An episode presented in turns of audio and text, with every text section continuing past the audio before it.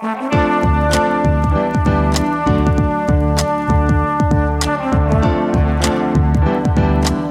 listening to the Co Main Event Podcast. And now your hosts, Ben Fowlkes and Chad Dundas. That's right. You're listening to another episode of the Co Main Event Mixed Martial Arts Podcast. I'm Chad Dundas. That's Ben Fowlkes. We're both senior writers in MMA for The Athletic, and we meet here every single week to chop up all the prominent, newsworthy, and hilarious happenings in the world of mixed martial arts. I really like the new intro. You know what? It's not quite muscle memory yet. Still, I need my notes, Yeah. but I thought that went okay. Yeah, that's not bad. It's, it's just streamlined, is what I appreciate. right along. Yeah, That's what I like about Yeah. it. Yeah, Yeah. it's uh, so you've streamlined is a good word for it. that's right.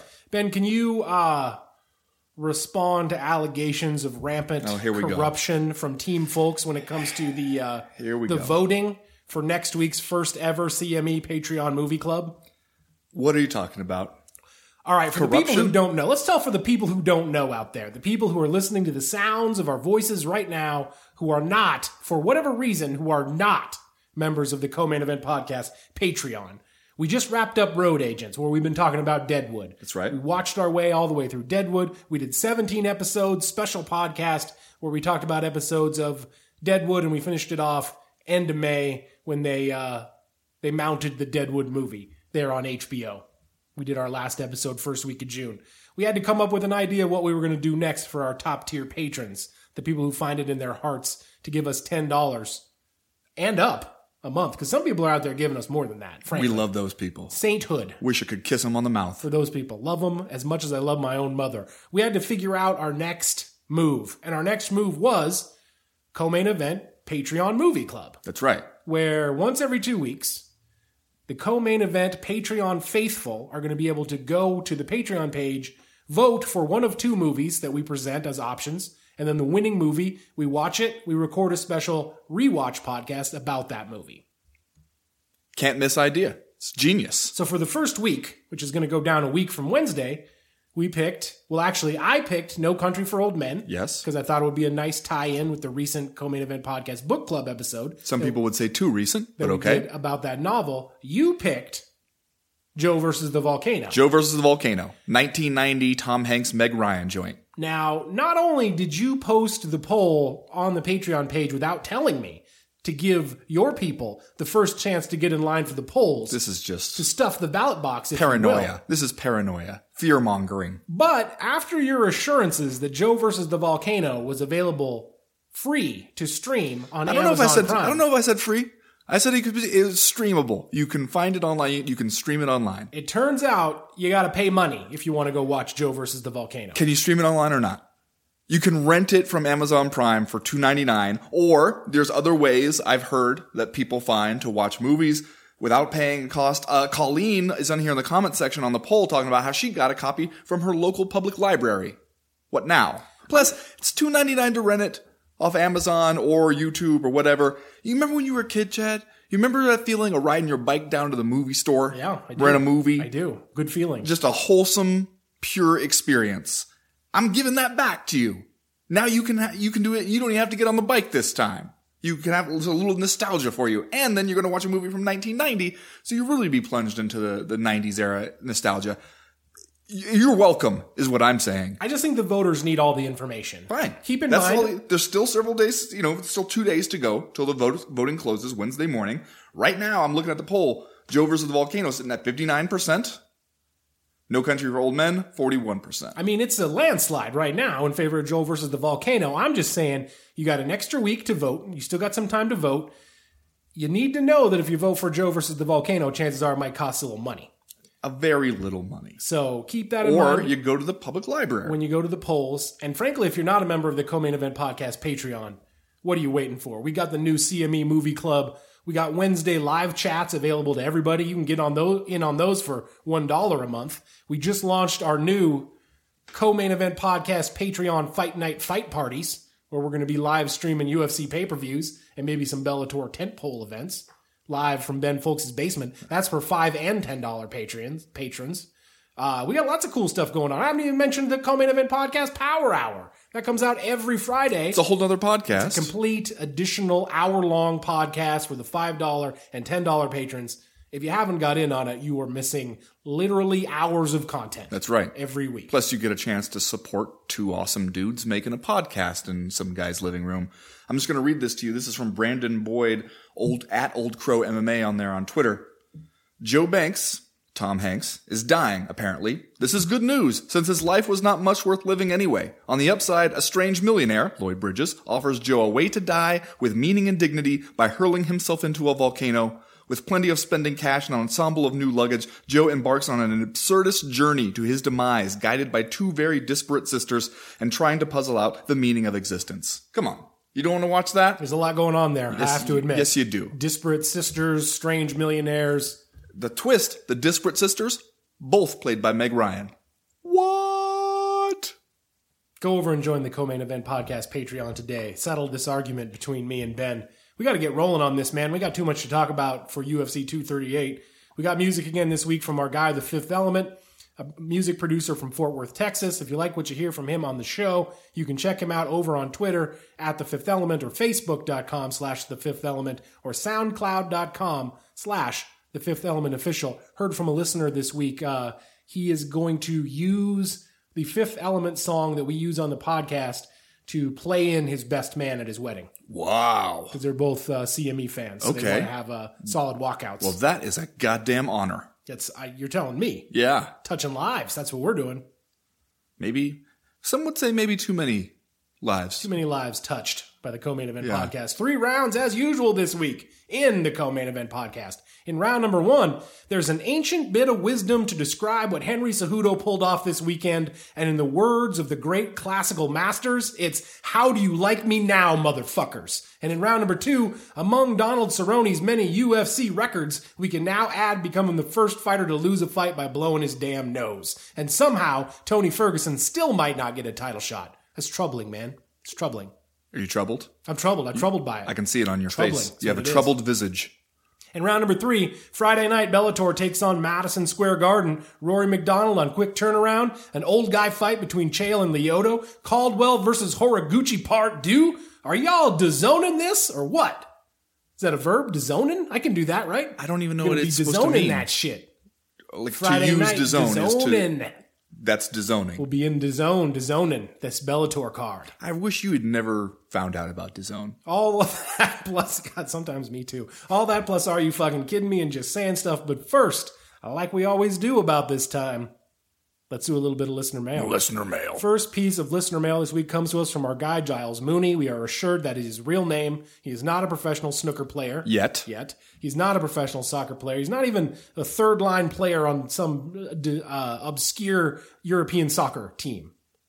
But now he has something to shoot for. He writes, so Shevchenko went out and damn near decapitated Jessica Eye on Saturday. Aside from the brutal finish, she was technically better everywhere that fight went, including some great clinch takedowns. The problem now is who does she fight next? Looking through the official UFC rankings, the other fighters in the flyweight division match up so badly against the champ that it would be borderline irresponsible to put them in with her. Do you really think anyone would feel good about Shevchenko going out there against Roxanne Modafferi or Katlyn Kukagian? Chookagian? Chookagian? Yeah. There you go. Choo choo. Is that her nickname? Is it Don't get distracted. Stay on topic. Uh, what's the best way forward for Shevchenko to get some compelling matchups that will build her legacy? Some fighters coming up from strawweight or down from bantamweight. Please God, not another champ champ fight. Surely. Discourse, please. This is the problem with Valentina Shevchenko, and UFC President Dana White actually voiced this exact concern at the UFC 238 post-fight pay-per-view press conference. He was yeah. like, it's getting to the point we don't know who who can fight her, especially after tonight, since she looked so damn impressive out there against Jessica Eye. I will say this. Giles Mooney, don't worry about the UFC putting Valentina Shevchenko in some mismatches, right? Two of her last three fights are Jessica Eye, wherein Valentina Shevchenko, by the way, came in as an historic favorite. Like 14 to 1, I believe. 17 to 1 in some places. Oh, okay. Damn near 17 to 1. Two fights ago, Priscilla Cachoeira down there in Brazil. Yeah. February of 2018. Another enormous favorite. Both times, she's just beat the bricks off those other women. Yeah, well, the, the Priscilla Cachoeira, that was one where it looked like, okay, you are, let's say, setting her up for success. Yes, maybe putting her in a nice fight where you can generate some highlights. When you say her, you mean Valentina Shevchenko, Right. Not You're Priscilla Quash. Yeah, you're setting Priscilla Cachoeira up for a trip to the hospital. But the Jessica Eye one, I mean, that fight made sense. You know, Jessica Eye was winning fights and she was loudly calling for a title shot. There wasn't a whole lot of other ready options. It was like, okay, Jessica Eye is making a moderate case for a title shot. No one else has a better idea. Go ahead and do that. And man, you got, let's say, a memorable finish out of it. You sure did. Sometimes when you put the historically favorite dangerous champion out there with a huge underdog, you don't get the gritty, Rudy story of the movies. You get a damn highlight reel knockout where everyone has to sit around for what seems like an hour. It was actually only three minutes while Jessica Eye was down on the mat, out cold. And I wrote about this on The Athletic. Yeah. You always know that it's bad when the UFC pay per view broadcast won't show you what's going on. Right. No, I, I read your piece there on the Athletic about it, and I, that th- same thought occurred to me because as we were watching it on our live stream and the for our fight watch party, you you got to a certain moment where you're like, okay, they are staying with this shot of Valentina Shevchenko just standing there and looking increasingly uncomfortable and increasingly kind of the the elation moving to nervousness, kind of. Yeah. And that's when you start to realize something is going on here, and the UFC they go back to the shot of Jessica Eye just as she's sitting up. Kind of ignore the whole thing until they know, okay, she's not dead. Like then we can show her. Which is a weird way to handle it, I think. It is, and it's only uh, partially effective when you got Joe Rogan on the broadcast the whole time being like, her legs are shaking. She's still unconscious. Yeah. That's one of the most brutal knockouts we've ever seen. I think That- that's frankly, his job. To I his mean, credit as yeah, a broadcaster. Yeah, absolutely. right? You got to talk about that aspect of And it. also, if you're not watching, if you're not in the arena and you're watching at home on pay per view, it creates this weird sensory experience where you are going to like Twitter to try to get information from people who are actually in the arena about what's happening. So you are watching the UFC broadcast where you're you're hearing Joe Rogan, but you're not getting any sort of like visual evidence as to what's happening.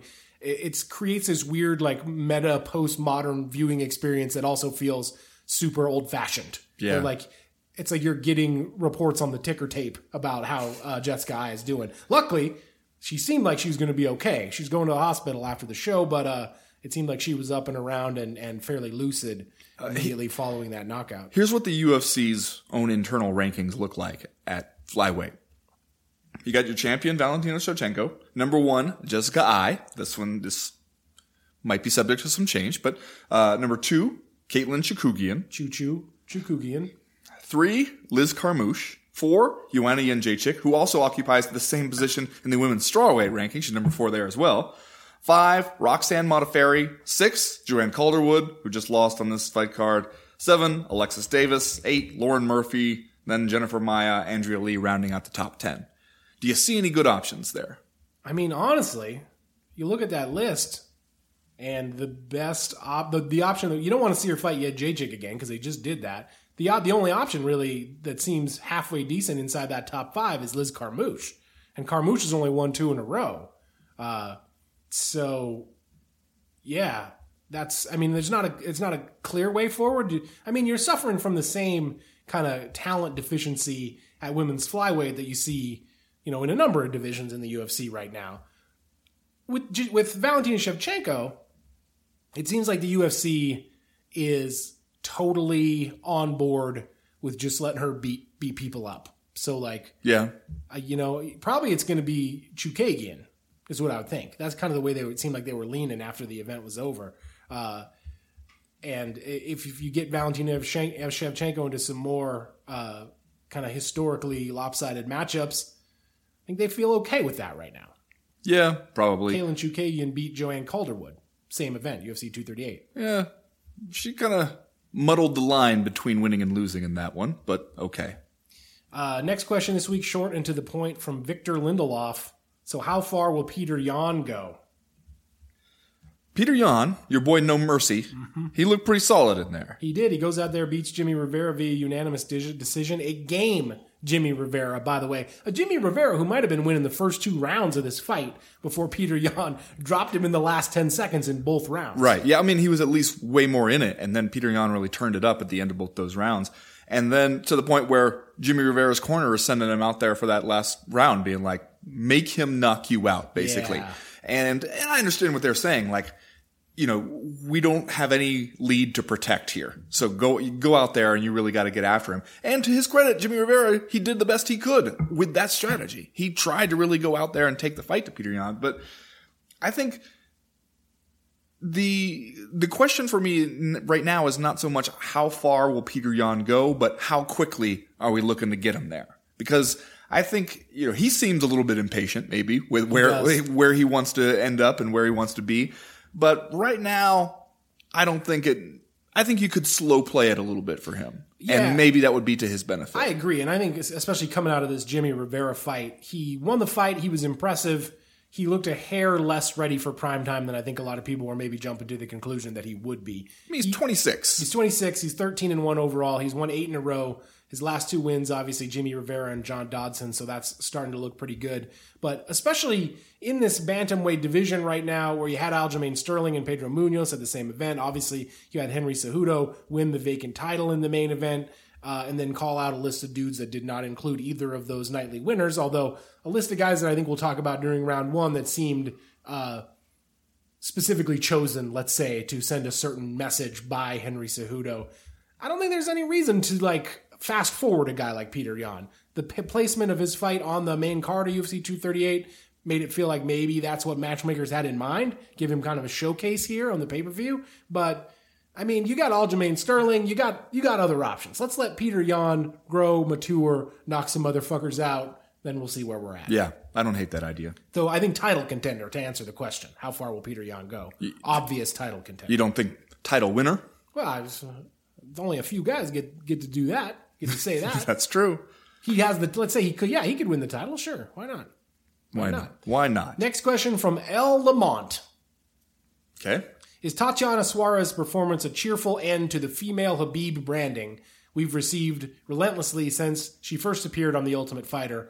Bonus question: Is it time for Karolina Kowalkiewicz to wait for her Uber outside instead of in the cage? Ooh, Ooh Lamont Okay. throwing some heat. Yeah. pitching some heaters at Karolina Kowalkiewicz here. Uh, Tatiana Suarez, well, she comes into this fight with a neck injury. Let's say that. Well, I don't know first if she and foremost. necessarily came into it. She said that she injured it on a shot, like in the first round, which I think they said after it was pre-existing. Well she came in and when you have that kind of. Let me tell you, as somebody who suffers from pile of trash neck syndrome, you don't just get a stinger for the first time, probably as a 28 year old pro fighter who's been wrestling since you were a child. She knew exactly what that was, so it tells you that yeah, it's probably happened to her before.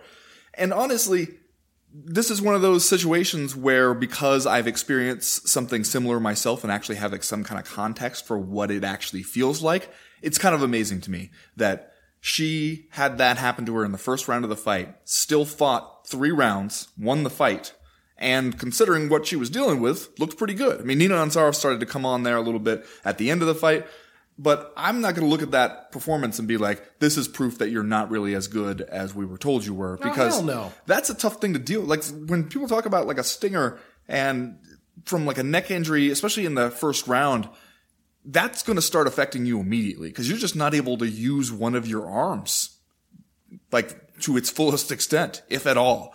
So that's a significant thing. I mean, imagine going in there and trying to fight somebody like Nina Ansaroff, who's a tough fighter on a winning streak here, and you can't really use one of your arms. Like you, you if anybody who's ever had a stinger knows, it's like you can't really get your hand to work the way you want it to. Like you can't grip things uh, the same way. You can't really feel it. Plus, there's just like the pain that is going to be foremost on your mind when you're going through all that. So I'm willing to be like, okay, you could probably do better at 100% health. But this is also one of those things, as I talked about in my story, that if this starts happening to you, it's going to keep happening to you. Like it's going to be an issue that you deal with over and over again. And somebody who started wrestling when she's like in fourth grade or whatever, now she's 28, you know she probably has some wear and tear there. So like that is going to continue to be an issue. Yeah. Is it unfair to compare a young up and coming fighter to Khabib Nurmagomedov? Period, because he might be the best fighter in the world right now. You know, he's on the short list for sure. He guy's undefeated, lightweight champion, uh, making a run. I think at potentially being the, the greatest of, of all time at that weight. So like, you saddle a, a young fighter, who, no matter who they are, with like next Khabib uh, baggage. That's a lot to carry around. Yeah, I mean, I understand the comparison honestly because from fighting style because it's that same thing where she's going to get you up against the fence and then she's going to work for the takedown, and she has a few different options that she can go with. And Nina Ansaroff, especially early in that fight, was doing a pretty good job of fighting off those takedowns, defending it, but you could see on her face, like she's just barely keeping her head above the water and the, the water's still rising. Yeah. And that it eventually got to her. And so it's like, that's a, it is a similar style, I guess, to, to Khabib, but uh, she, you know, she can still, she has a lot of room to improve the other aspects of her game, I think. But as we said before, if you start from a really strong wrestling base, you could do a whole lot worse. Like that is a good place to build from. Yeah, Tatiana Suarez 2 0 as an amateur, 3 0 on tough, now 8 0 as a professional fighter, including 5 in a row at the in the UFC. And like frankly, these last three fights, not knocking off nobodies. She beat Alexa Grasso, Carla Esparza, and now Nina Ansaroff. So like, you know what? She's going to be in and around the title picture. And at this point, frankly, like maybe the biggest concern, the biggest limiting factor might be that neck, Yeah. especially for a young fighter like that. Next question this week comes from Tracy Dickinson, who writes, How are we feeling about Funk Master potentially fighting for a belt after his performance against Munhoz? He looked pretty impressive Saturday night, and I feel like his reach could be an unusual advantage in the bantamweight division. Just the height reach differential between him and Cejudo would be interesting to see, although Henry has proven he's amazing at adapting regardless of his opponent's fight style. To be completely selfish, I'd just love to hear how loud Matt Serra and Ray Longo could be when coaching for a title, as well as the advice they'd give him, mixed with expletives, of course. Just to lead up with UFC embedded, embedded could lead to their own show. Thoughts on Sterling, I mean, not the potential of Serra, the Serra Longo show, but I'd also be interested in hearing show titles for that as well. Don't put limitations on us, Tracy Dickinson. Don't do it. Uh, I love this quote. I saw it from uh, PD and Gia on Twitter uh, from Matt Serra in the corner of Aljamain Sterling. You got to be the matador. You got to be the matador. I want you on your feet like fucking Achilles. Now that's a corner man right there. Yes. Uh, the obvious title for the Matt Serra Ray Longo show is "You Breathing" with Matt Serra Ray, and Ray Longo, right? Yeah.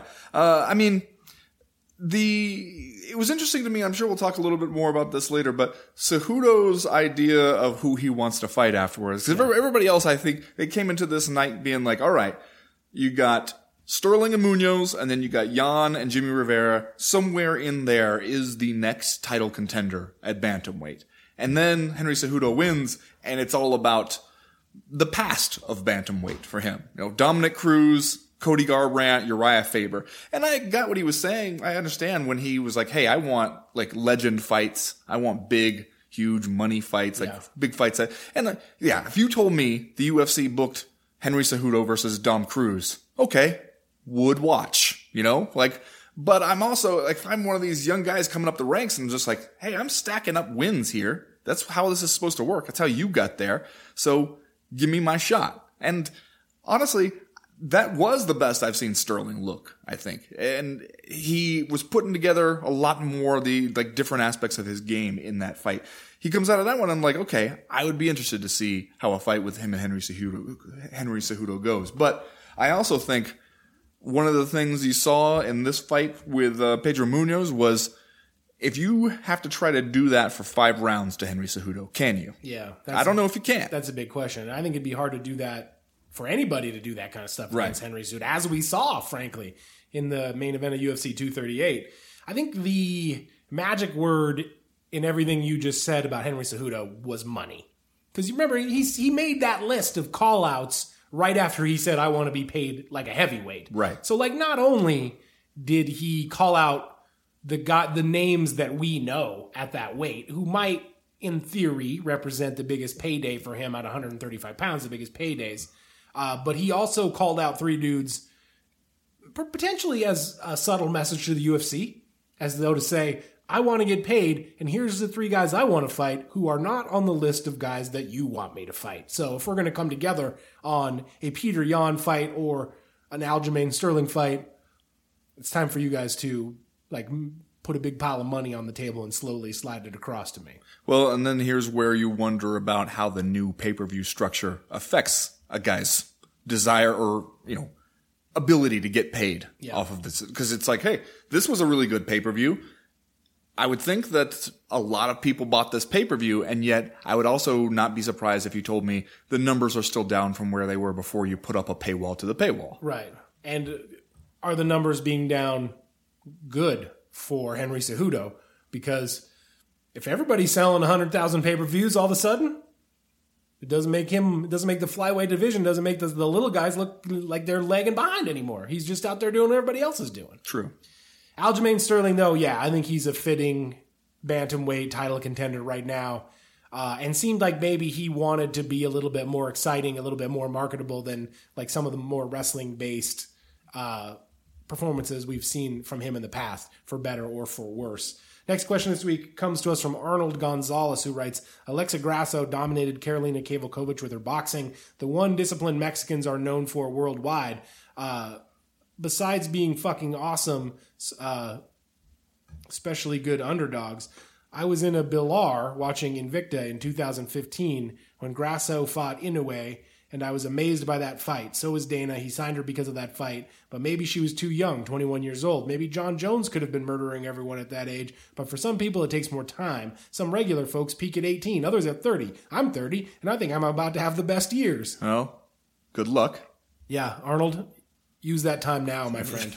use that next 10 years.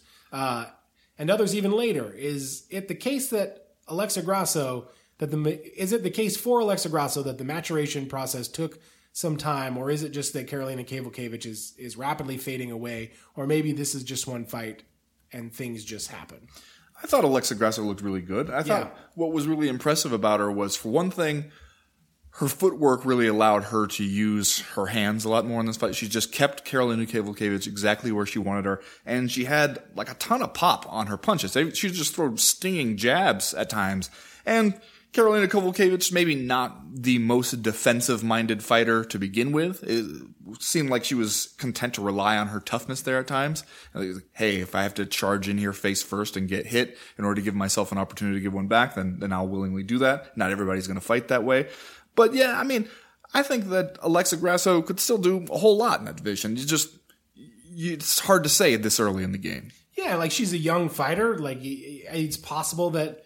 Well, I think two things. Number one, it's possible that yeah, she did need to mature as a fighter a little bit before she reached her full potential. And number two, like we see a lot of people take some time, take a couple fights at least to get their legs under them in the UFC. Even lifelong veterans come into the UFC and struggle sometimes early on before they kind of get everything figured out and find a place where they can be comfortable enough to to give their best performances. So I think for Alexa Grasso, it might be a combination of all of those things, you know. And she's she's still super talented, uh, and I think that uh, the sky's the limit there for her still, just as long as she continues to to improve and and be the kind of talent that frankly we shot we thought she was before her arrival in the UFC.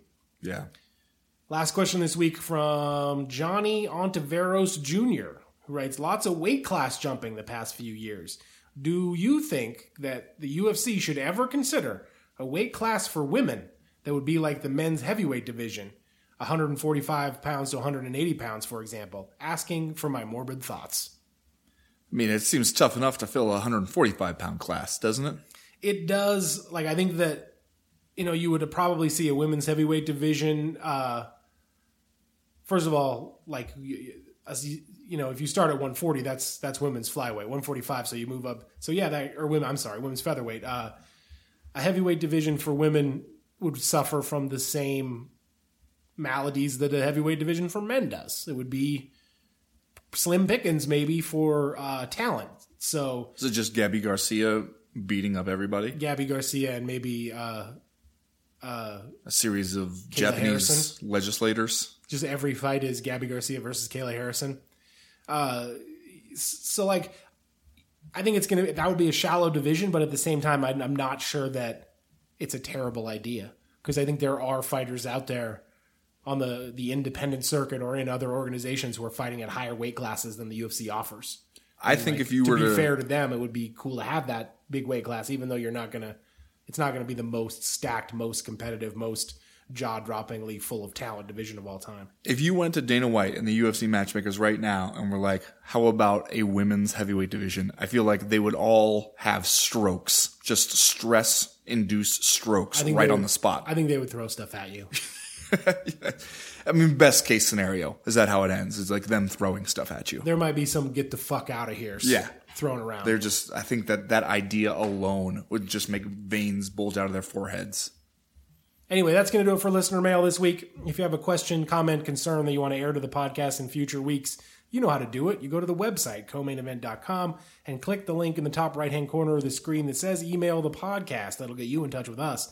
While you're there, sign up for the Breakfast of Champions newsletter. That comes out every Friday morning to catch you up on the news and notes that we miss on all the days that we're not recording the podcast. Stuff always happens. News always breaks. The newsletter itself is short, short it's informative. We'd love to tell you it's funny. And if you don't like it, well, it's really easy to unsubscribe. I don't know if you're looking at what's going on here in the comment section of our live stream of this here podcast, but uh, let's just say your man Chuck Turtleman might have come through for people on a on a link for if they want to watch Joe versus the volcano. Just saying. Well, that sounds like we're I'm just saying. commenting on illegalities here on the podcast. I, but, I uh, don't. I have no idea what you're talking about. I'm just saying, your guy Chuck Turtleman is helping people out. as for right now, we're going to get started with round number one.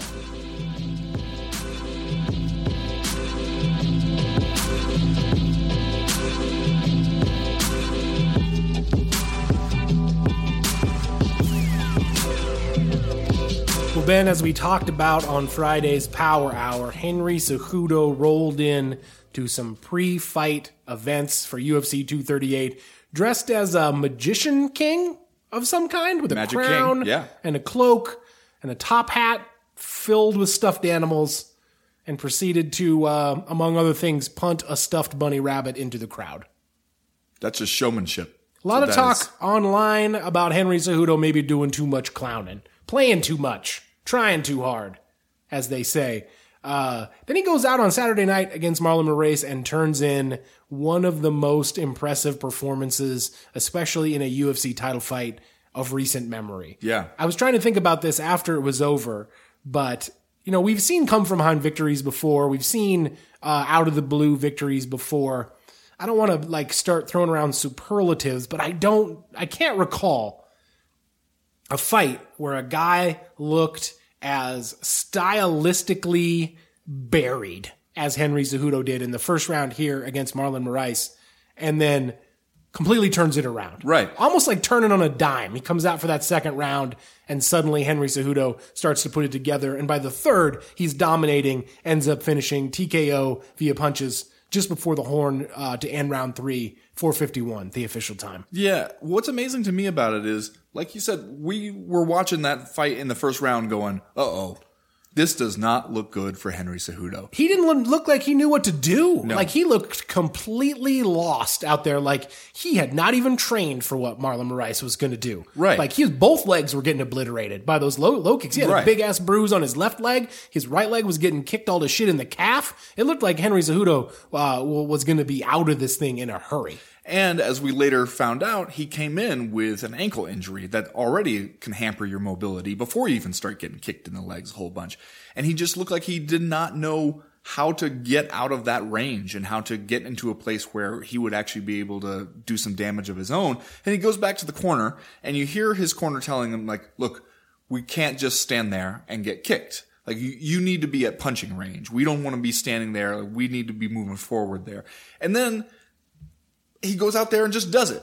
Like he just starts to implement that plan in the second round as if it's that, like he might be the one fighter where if you're just standing there yelling, put your hands on him, Henry, he's going to somehow make that work because he just went out there and was just like, all right, we're not fighting at that range anymore. I'm just getting up in Marlon Moraes' face. And you could see it throughout the second round, especially late in the round where he just makes it into a different kind of fight.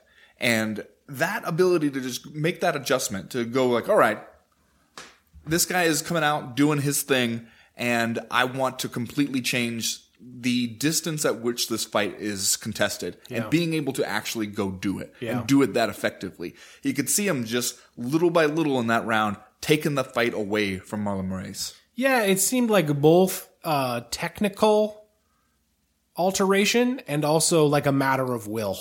Like, not only was Henry Cejudo going to close that distance and not just scan, stand out there at, at kicking range and turn this stylistically into more of a Henry Cejudo style fight, he also just wasn't going out like that. Yeah. It seemed like. And you saw the, like, the mental fortitude of the Olympic gold medalist, frankly, like a guy who came up through a very regimented, very difficult athletic setting and a guy who frankly at this point has has done every damn thing he said he was going to do. And so that's one of the things that was impressive to me. Like not only did Henry Cejudo have the physical chops to be like I'm going to change the kind of fight this is and I'm going to turn it into my fight, but he also was just kind of like ref- to I'm sorry for this cliche before I say it, refused to lose kind of. Right. Well, and I think that that, as much as the physical stuff, is what kind of broke Marlon Moraes down because you could see him uh, late in the second round, but especially in the third round before, like, leading up to the finish,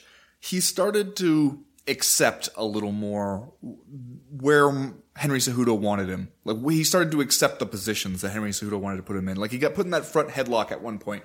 And you can see it's not like a, a crazy explosive snap down that he does to get Marlon Moraes down to the mat where he wants him. He just kind of pulls him down. You can see Marlon Moraes being like, I don't have it in me to resist this. And he, he would just like, okay, I'm accepting this position. Then it gets a little worse. It gets a little worse. And the next thing you know, you're too far behind and he didn't have the gas tank to uh, fi- figure a way out of that. And Henry Cejudo at that point is just pouring it on him. And so it's like, I, I think that that, like, it, with, when faced with that kind of implacable will from the other guy, I mean, imagine it from Marlon Moraes' standpoint. Yeah. You're kicking the shit out of the guy's legs. You're doing exactly what you wanted to do. You're thinking to yourself, surely he won't be able to take too many more of these. And then the next thing you know, he's in your face, hitting you with, you know, incredibly fast hands, and then also battering you to the body and the head with these knees and the clinch. And you're going, well, shit.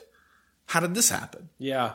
Yeah, not only uh, is Marlon Moraes out there throwing big time power shots in that first round, I think, you know, understandably thinking that he, the fight was about to be over. But you're right, after Henry Cejudo turns the tide, that's got to be a terrible emotional and psychological kind of adrenaline dump to just go from thinking you were about to win and about to be the champion to being like, oh shit. Yeah. How much time is left in this thing? Uh, so he, Henry Cejudo gets this win, one of the more impressive wins that we've seen in recent memory. UFC title wins. He's now the champ, champ, or as he would say, Triple C, the champ, champ, champ, Jump, jump, jump, jump, jump. the Pac-Man style champ, champ, champ, champ, jump, champ. jump, jump, jump, jump, Uh, jump. men's flyweight champion, men's bantamweight champion. Already beat the previously unbeatable men's flyweight champion. Already beat the previous bantamweight champion in a flyweight fight, and now beats uh, the consensus number one contender at 135 pounds. Coming into this fight, I feel like public sentiment was Henry Cejudo is a damn clown. And I feel like coming out of it, he seems like everything that he said he was, that maybe we thought he was just uh, engaging in some puffery. Right. I think that it's a huge star turn for him, really, because he set out to get our attention. And he did. It really worked. Even if people were like, I don't like this. I, I wish it would stop. I'm cringing on his behalf. He still got you to pay attention and he got you to feel invested in that fight because even if you came away going, somebody please knock this fool out for all this crazy shit he's doing. Or if you went in there and said, you know what? Like, I dig it. I'm, I, I like a guy who can have some fun. Yeah. Either way, you were paying attention and you felt like you had a reason to care about the outcome of this fight. And then he goes out there and has such an impressive performance after starting off poorly, which makes it all the more impressive when you see the, the win in the end. And afterwards, people are going like, all right, tell me when the next time I can see Henry Cejudo is.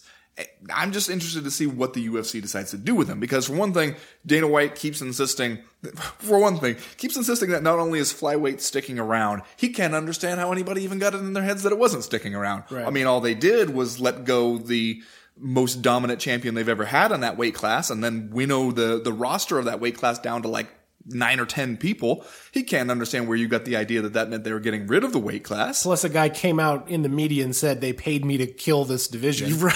There was also that. And Henry Cejudo says he wants that to stick around and he wants to defend both belts. So do you give him a chance to do that at flyweight? And if so, against who? Or do you keep him at bantamweight where there's a lot more options, but do you go, all right, we want you to fight the next contender in line? Or do you go like, all right, how about Cody Garbs or somebody like that? Like how, how about one of these guys you called out and, and kind of a, a legends tour? Yeah, well, you know my Not distaste. Urijah Faber. No, not You ought to be brought up on charges. Put- even Dana White said he's old at the press conference. Urijah Faber is old. He says. I was like, ouch. I thought that was your guy. Uh, you know my distaste, Urijah Faber and I were never friends. Just business acquaintances. Work associates. You know my distaste for uh, Dana says stories, Yes, I do know that.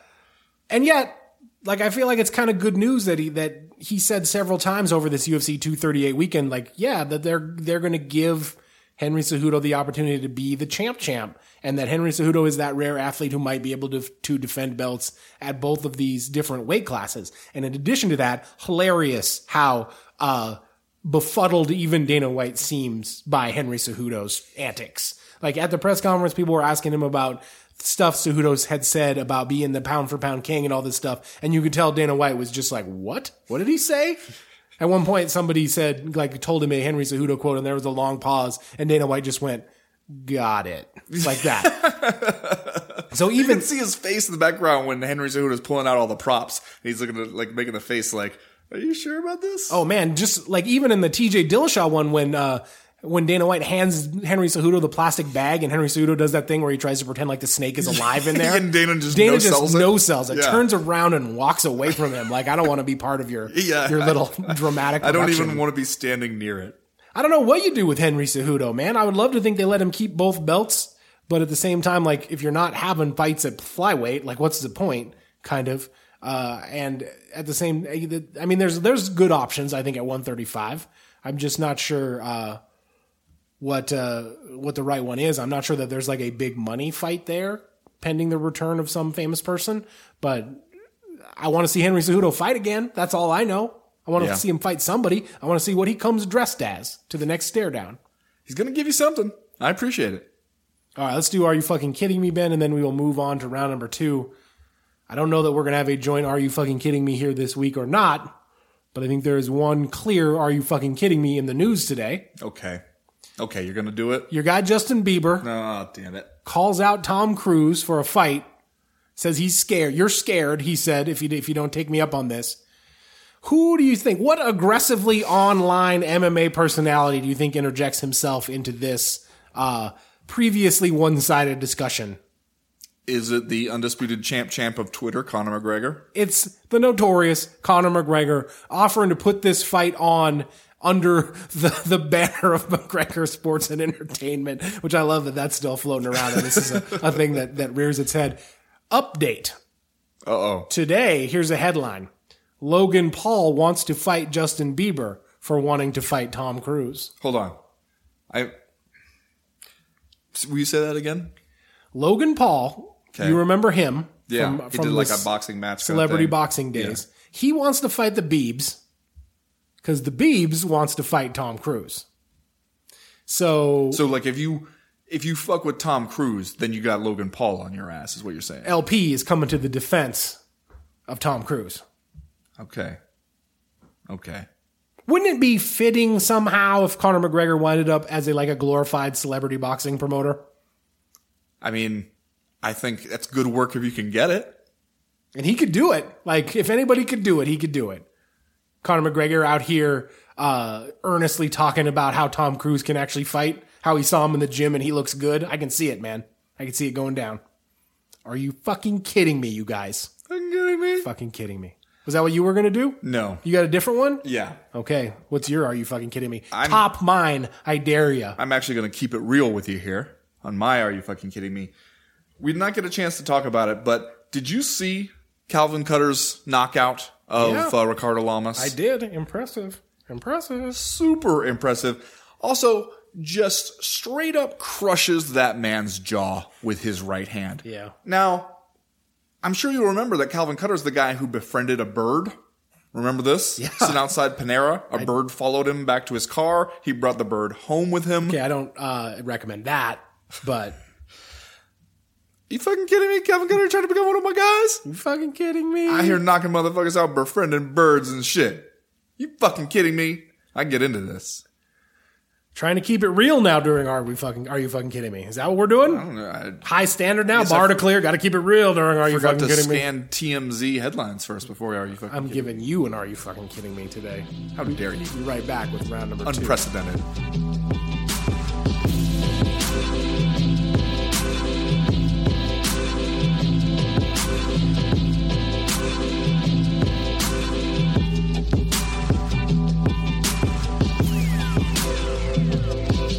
So there we were, in the middle of the main card at UFC 238, having an awesome time, Just frankly. living it up. You get the first round between Tony Ferguson and Donald Cerrone, pretty close back and forth. Second round, Tony Ferguson has taken over that fight. He's hitting Donald Cerrone with his weird spinning elbows. He's mixing it up, hitting him. Sometimes it seems almost simultaneously with kicks and punches. And then rounds comes to a close. We hear the horn and Ferguson fires off one last short right hand blast Donald Cerrone right in the nose. Donald Cerrone kind of freezes for a moment as if, oh no, you did not. Or like he just wants to make sure that everybody saw that. Then he goes back to his corner and blows his nose, which ah. seemed like it had already been broken before that right hand after the horn, and then reaches up in horror at his own face as if he realizes, oh God, what have I done? His right eye completely swollen shut. They won't let him go out there, which is for the best. Yeah. Nothing good is going to happen to you if you go out there with one eye against Tony Ferguson, who's already piecing you up at that point, and the fight's over due to a TKO. Now, my question to you, one, how much did that punch after the horn mean in that fight? Two, do you come away from this still going, you know what? That's Tony Ferguson's win. Tony Ferguson won that fight. Or do you have like a little bit of an asterisk next to it for you? Yeah. I mean, we went from tittering like middle school kids on the last day of school to finding out summer vacation got canceled, right? That's Yeah. kind of how it felt. Uh, I tell you what, immediately following the fight, I thought that's a, you know, it was obviously a disappointing ending, but I thought Cerrone won the first round and uh, Ferguson won the second round. Come to find out, I think all three judges had Ferguson ahead 2018. Well, two of them I believe did, and I think one had it even. Okay, so like Tony Ferguson was ahead. Cerrone was fading. It seemed like I don't want you don't want to count out Donald Cerrone. No. he's the like well the one dude that you don't want to count out as a fight starts to stretch on. But like immediately after the fight, I was like, okay, I'm okay with them running this back and doing this again because of how it ended. The further I get away from the fight, the more I'm like, man, Tony Ferguson has 12 damn wins in a row. Yes. Like you gave him the interim title and then took it away without him losing it. Like let this man fight for the title and above and beyond that, if Khabib Nurmagomedov emerges from like his unification fight with Dustin Poirier as the champion, I can't think of a, an awesomer fight. Right. Than T Ferg and, and, uh, Khabib. And, and you know what it is? Like, it's kind of like, uh, the professional wrestling match that ends with no loser and both guys get to go their separate ways and do great things. Like, you know, Cerrone kind of did a dumb thing when he blew his nose, but dear God, can you imagine how uncomfortable that must have been? Yeah. To make Donald fucking Cerrone, who has more fights than anybody else except I think Jim Miller in UFC history, blow his nose between rounds. Cause like clearly he knows you're not supposed to do that. Yeah. And he did it anyway. So that must have been some terrible shit to have happen. And you could see the look of horror, the look of, uh, oh shit, what did I just do? Got to check to make sure my eyeball is still there, uh, as soon as he did it. So like, I can't really fault him for it. I think he, he doesn't necessarily look like the loser coming out of this fight. I think Tony Ferguson doesn't look like the loser coming out of this fight. I think it would be a, a shame to book the rematch. Cause it's kind of like Cerrone can cash in on his Undertaker status here and just go on being a dude that everyone loves. And he can have more, uh, promotable, sellable fights and not even necessarily fall out of title contention. I feel like, okay, for one thing, it is impressive when you think about a 12 fight winning streak. Nobody else has done that. in this weight class. yeah, and, and the, the, the toughest weight class. But also, do you know last time Tony Ferguson lost a fight? It was 13 fights ago, May 2012. a while ago. Just to give you an idea of how long that's been, there weren't even in, there any women's divisions in the UFC the last time Tony Ferguson lost a fight. Remember that era? That's a complete, it's like, that's like two eras ago in UFC time. That's the last time he lost a fight. Yeah. And I understand. I, I have a column about this up at the Athletic today. Like, I understand how it seems like Dana White has it in his head that he wants to do other things with the lightweight division. And he's really trying to keep his options open. You could see him just like immediately in dipping and dodge mode when people are asking about Tony Ferguson. And it's like, okay, he doesn't want to commit to anything. He doesn't want to say, okay, yeah, Tony Ferguson's next for, cause he knows there's some, there might be some money to be made elsewhere. Like Khabib comes out of that fight with Dustin Poirier. If you can convince George St. Pierre to get back in the game, he said that he would, you make a bunch of money off of that. If you can find a way to justify a Conor McGregor rematch, you make a bu- bunch of money off of that. You probably look at Tony Ferguson, you're like, it's a super hard like fight for both guys. The hardcores will love it, but you don't make a ton of money. You merely make a boatload of money. Yeah. And yet, if you are in the business of promoting awesome fights and giving the fans what they want, which you tell us over and over again, that's what you do. How do you avoid this fight? And how do you tell Tony Ferguson after all that, like, you know what? Good job. Go win another one. Or sit around and wait for us until we've done all the, the big money fights we can do. Like, I just don't see how you can say it to the guy at this.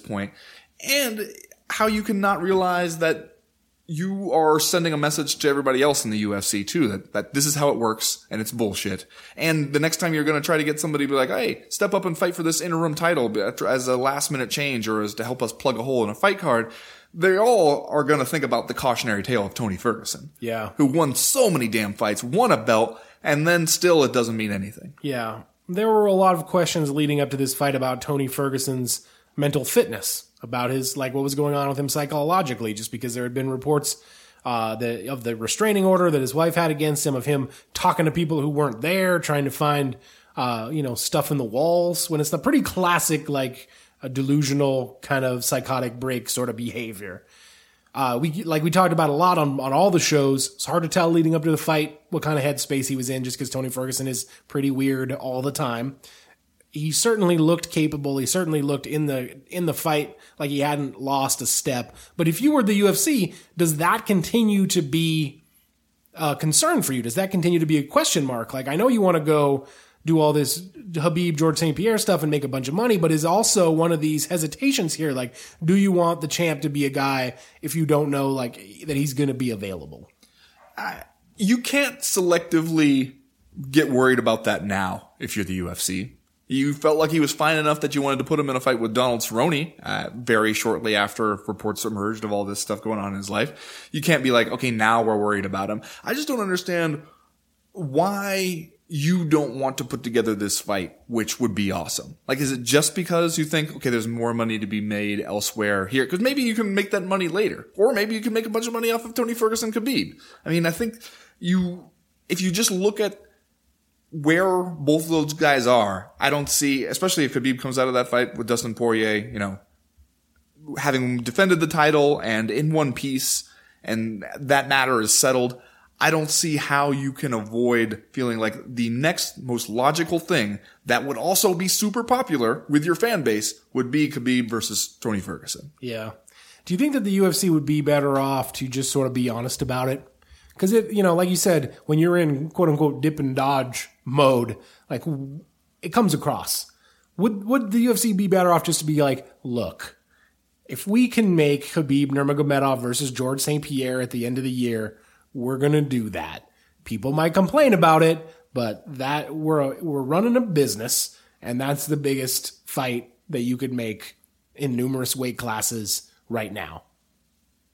Is that better? I mean, people would obviously have a fucking uh, fit if they if they said that out loud. But it would be better. Would it be better than like trying to pretend like something else is happening when we all kind of know that's what you're doing? Yeah, maybe, but especially because the stuff that Dana White is using to try to set up this feel like just hearing the stuff he was saying after the fight, where like he had that weird interview with the Aaron Bronsteter where he's being a total asshole about just like word choice and going like because he asked can you deny Tony the Ferguson the title shot now? And he says, well, no, he's never been denied.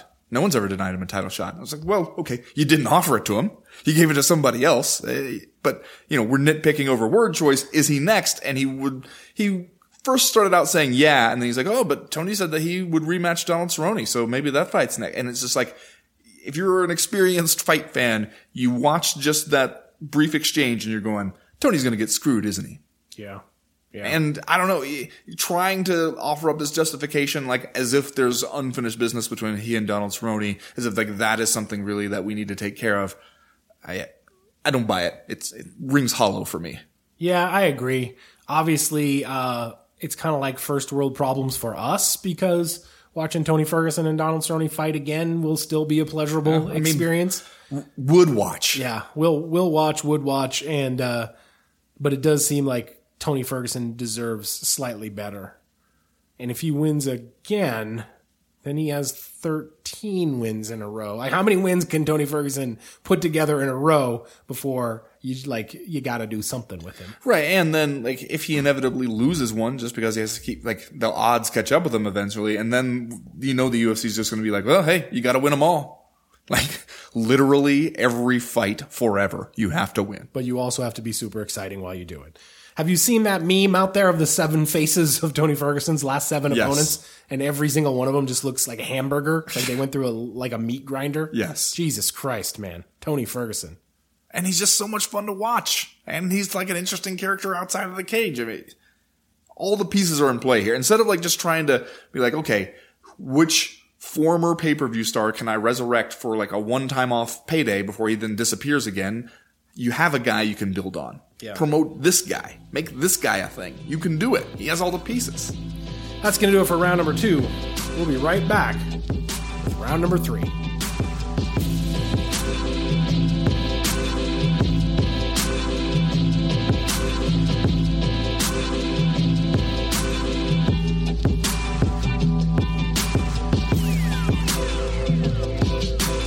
Ben, if somebody asked me, hey man, what's Bellator like? I would point them in the direction of Bellator 222 Okay. kind of a big deal for Bellator this Friday night, June 14th, from Madison Square Garden out there in NYC. Because this this fight card is like a microcosm of what Scott Coker is doing with Bellator. Okay. You got a competitive welterweight tournament fight as the main event, Right. featuring Rory MacDonald taking on Neiman Gracie. You got a hashtag old guy fight between Lyoto Machida and Chael Sonnen.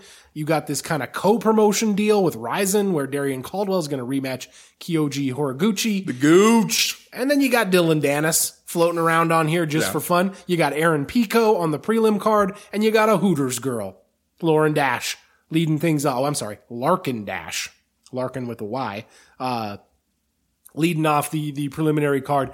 Everything you need to know about what Bellator does, Bellator 222. It's right there for you. That's what it's like. Plus, you got to go find DAZN. Are you saying this as a as a compliment? Or I'm as saying it, it's, just a statement of fact, an man. observation? Yeah, it's just an observation. Like, you know what? This what? is a snapshot of where Bellator this is, is in a, 2019. yeah, this is a snapshot. Like, there's positive stuff on here. Like Rory MacDonald is one of the best fighters in the world. Bellator, to their credit, threw all of the best 170 pound fighters that they have in this tournament, and made MacDonald put the title on the line every time he fights. Uh, and he's going to go out there and fight largely Bellator built Neiman Gracie, even though he had a couple of fights, I think, in World Series of Fighting. Guy's 9 and 0. Most of his fights are in Bellator. So that's like the the straight laced competitive fight Bellator wants to put in the main event with the with one of the best fighters in the world. And then you got just for fun Lyoto Machida Chael Sonnen right before it. Just for fun, indeed. So like I don't know, you think that's positive? You think that's negative? You just want to have a, a good time on Friday night? Bellator 222.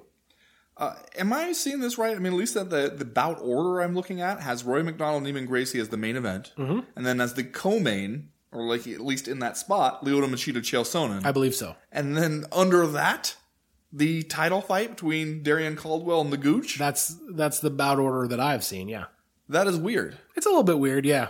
But I mean, it's also kind of a little piece, uh, piece of realism, right? A little piece of pragmatism there from Bellator. You're gonna We just have to stick Chael Sonnen as late in the card as we can to keep keep, keep people watching on DAZN. hashtag old guy fights. What is your level of interest in Lyoto Machida versus Chael Sonnen in the year 2019? Not all that high. Okay. Is it just we still like to have Chael Sonnen at the party? He's a fun guy to have around. Yeah. And again, I think Bellator is doing the thing. Friday night, if you're free and you have DAZN and you like to watch fights, why wouldn't you watch Bellator 222? Like, a little something for everybody, some no strings attached fun, tournament fight if you're into that. No UFC. No UFC. Dillon Danis probably going to talk some crazy stuff depending on what happens. I guess I got nothing bad to say about it. Like it's it's it's a it's a good little fun little Friday night card. Madison Square Garden too, the granddaddy of them all. I will. I think we talked about this on the show, but I also think like Bellator kind of sneakily has put together a pretty solid six months worth of fights Yeah. to start out 2019. Well, and has managed to do the thing that we said would be a real hurdle for Bellator to get it over, which is to go from one event to the next without seeing a huge drop off. Yeah. Because that was always the thing. Like it could put together a big tent pole event, as it sometimes referred to it.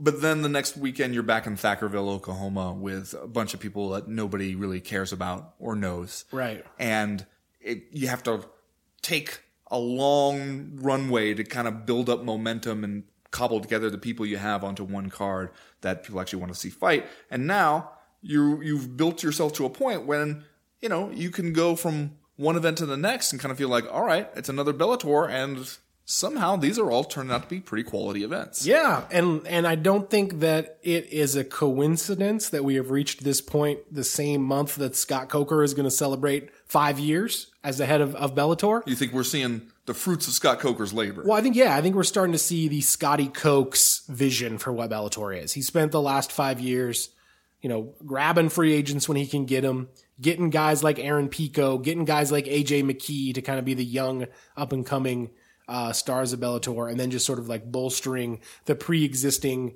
talents that they had there, like the Pitbull brothers and Michael Chandler. I think you're starting to see now like both like the frankly the positives and negatives of the Scott Coker vision where yeah man Bellator can put together six solid months of fight cards they're still going to do Uncasville Connecticut they're still going to do Thackerville Oklahoma but they're also going to do the Forum in LA they're also going to do the Rosemont in Chicago they're also going to do Madison Square Garden Going to do Madison Square Garden and the WinStar Casino.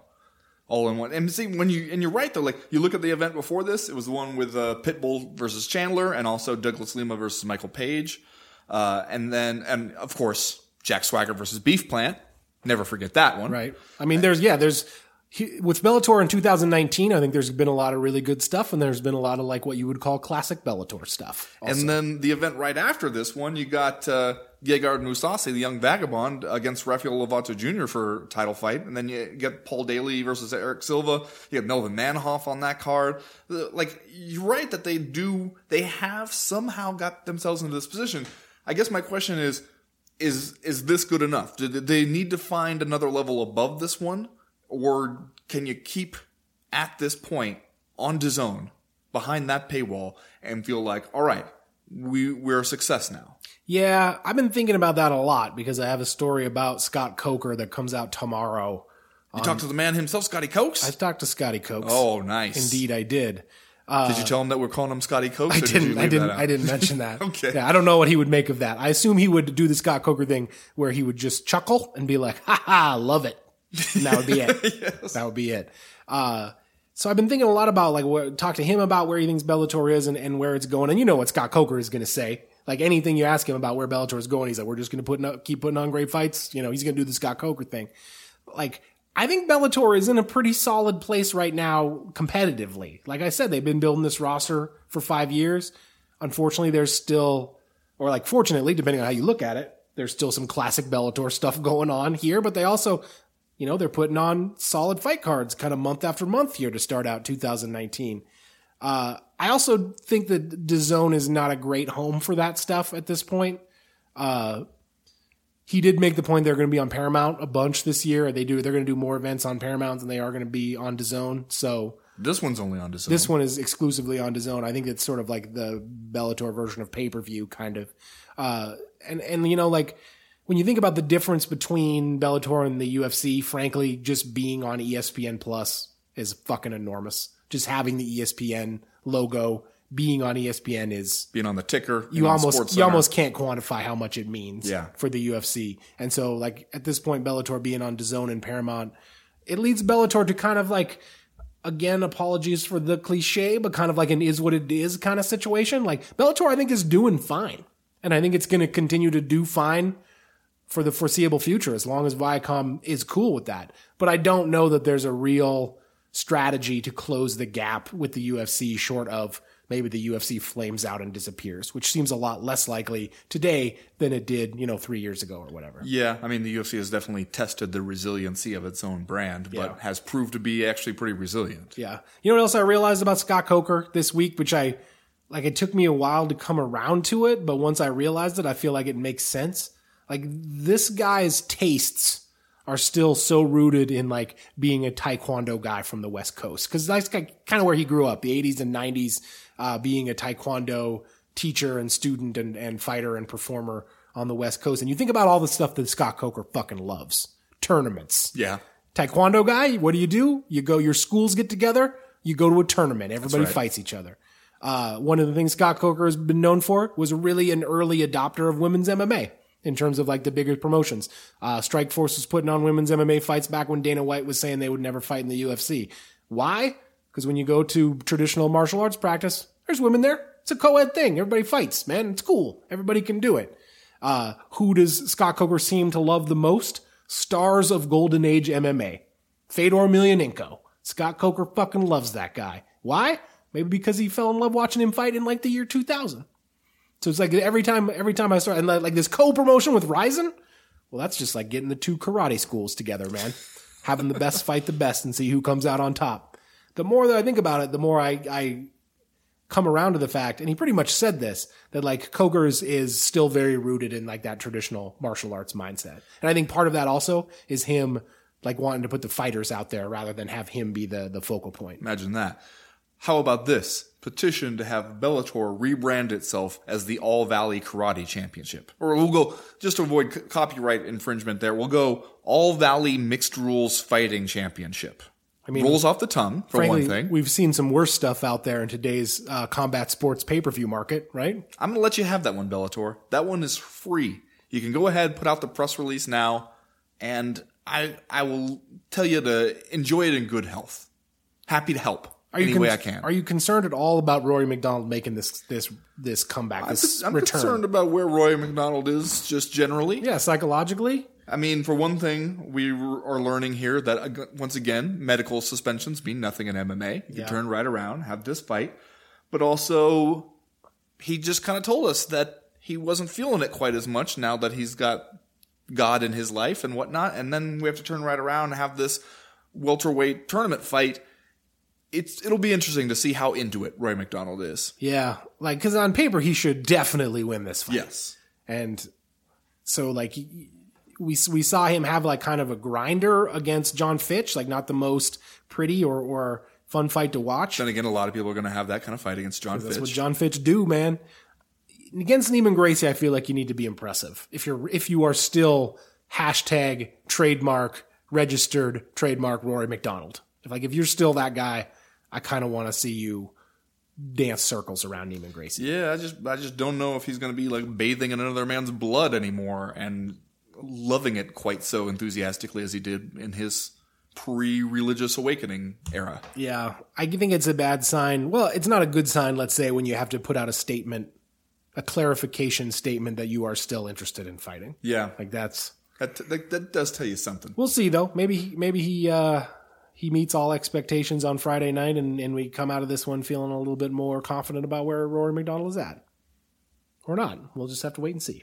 We will indeed. Let's do just saying stuff, Ben, and then we will get out of here for this week. Ben, what is your just saying stuff? Well, you mentioned it a little bit, but have you taken a gander at the prelims for this Bellator card? Yeah, I'm looking at him right Pico. now. Yep. He's the featured prelim, you might say. You might say that if that were a thing that really existed for Bellator, and if the the prelims were not, in fact, just a really long list of fights that Bellator seems to use again in the Strikeforce mold solely for ticket sales, Yep. solely for local ticket sales. You also got Heather Hardy is on the prelims for this fight. I guess to sell tickets. I mean, she she knows some people who might want to see some mixed rules fighting in the New York area. So I guess that's the thinking there. I'm just saying though, the Aaron Pico one surprises me. You know, we got Dillon Danis up there. He gets a spot on the main card. Eduardo Dant- Dantas and uh, Juan Archuleta, they get a spot on the main card. Aaron Pico, who we're also excited about, just recently, Bellator was thinking, looking at him like he was the, the blue chip prospect. We're going to go big places with Aaron Pico. You know, he lost in his pro debut, but then he bounced back. He was body punching motherfuckers left and right. And then he goes out there and he gets knocked out in January by Henry Corrales. And now, is this it? Are we giving up? Are we giving up on the Aaron Pico thing? Sticking on the prelims? Uh, is this all on DAZN or are the prelims on Paramount? I don't know what they're planning. I mean, It kind of makes sense if the prelims are on TV. If not, then yeah, this is kind of a weird placement for for Aaron Pico. I'm just saying. It seems like it's been a real roller coaster ride for Aaron Pico. It does, and once again, you got him fighting a dude who's twelve and zero in this matchup. I don't know anything about Adam Borics. I assume that we didn't put this together to try to get in the Borics business, but at the same time, like serving Aaron Pico another fight against a much much more experienced opponent. I had an uncle who was in the Borics business. Yeah, pays paid well. Good work if you can get it. Yeah, it three decades in the Borics business. Stressful, very stressful. Well, Ben, this week I'm just saying Dana White kind of tipped his hand about the future of fighting at the uh, UFC 238 post fight press conference. Oh, He he's let it slip that uh, they're going to be. This is what he said. They're going to be touring a facility in Vegas in the next ten days, and he hopes no. all the media can come can come do it. So it seems like and that would jive with what he told uh, Chuck Mindenhall about how it's going to be announced soon that he hopes everybody's out in Vegas for it. when we first heard about the future of fighting, you know, we thought it was like a new performance center. Uh, they're opening one in Mexico City, he says. Now they're going to do one in China. Some kind of facility here in Vegas where the people can go tour it. I think that's the future of fighting. And I'm just saying, God damn it. I, I was never so disappointed that we were right. Okay, what if though the facility is a place where they plan to have zero gravity fights? That's, I mean, it could, maybe there's something awesome in there. Yeah, the facility is you walk in there and it's just like sand on the ground and it's like a gladiator pit. Yeah. and the, the future of fighting is fights to the death. Well, they're, they also have that new place, the Apex, right? Where they're hosting. That's where Dana White Contender Series They is going to like be. their own little stadiums to Yeah. just do like house shows essentially. The Is that it? Is that the future of fighting? Is that what we're going to be touring? Are we touring the Apex? Kind of feels like the future of fighting is just the next step in the trajectory that the present of fighting was on as far as the UFC is concerned. I'm going to keep my mind open Okay. before- until we see the facility. I'm just saying, kind of feels like maybe I'm disappointed that we were right. Just saying. Just saying. Anyway, that's going to do it for this week's co-main event podcast. We will be back next week to tell you about all the stuff that happens at uh, Bellator 222, and then look ahead to the following weekend where I'm certain there is a UFC event. Right? What are we headed uh, into Renato here? Moicano oh, and it's uh, uh, Korean Zombie at the Bon Secours Wellness Arena. is that one on regular uh, ESPN? I think that one is on ESPN Plus. Oh, okay. I feel like we got a regular ESPN card coming up, but maybe I'm wrong. You are uh, Ngannou versus Dos Santos at the end of the month. Okay. In Minneapolis. Yeah. Your boy might have to hit the road for that one. That's Yeah. me. I'm your boy. oh, you're going to Minneapolis? I, might, I very well may be. At least you get a direct flight there. See, I was not at all influenced by that. No, I'm sure. I'm sure you were not. As for right now, though, we are done. We are through. We are out. When in Minneapolis, you can eat at a Fogo de Chao, one of those Brazilian restaurants where they just uh, continually come around and cut meat straight Okay, onto yeah. your plate. I went to one of those in Brazil. It was very enjoyable. Yeah, the best way to get the meat sweats. Like you will definitely leave Fogo de Chao stuffed and like ready for you the rest. See, I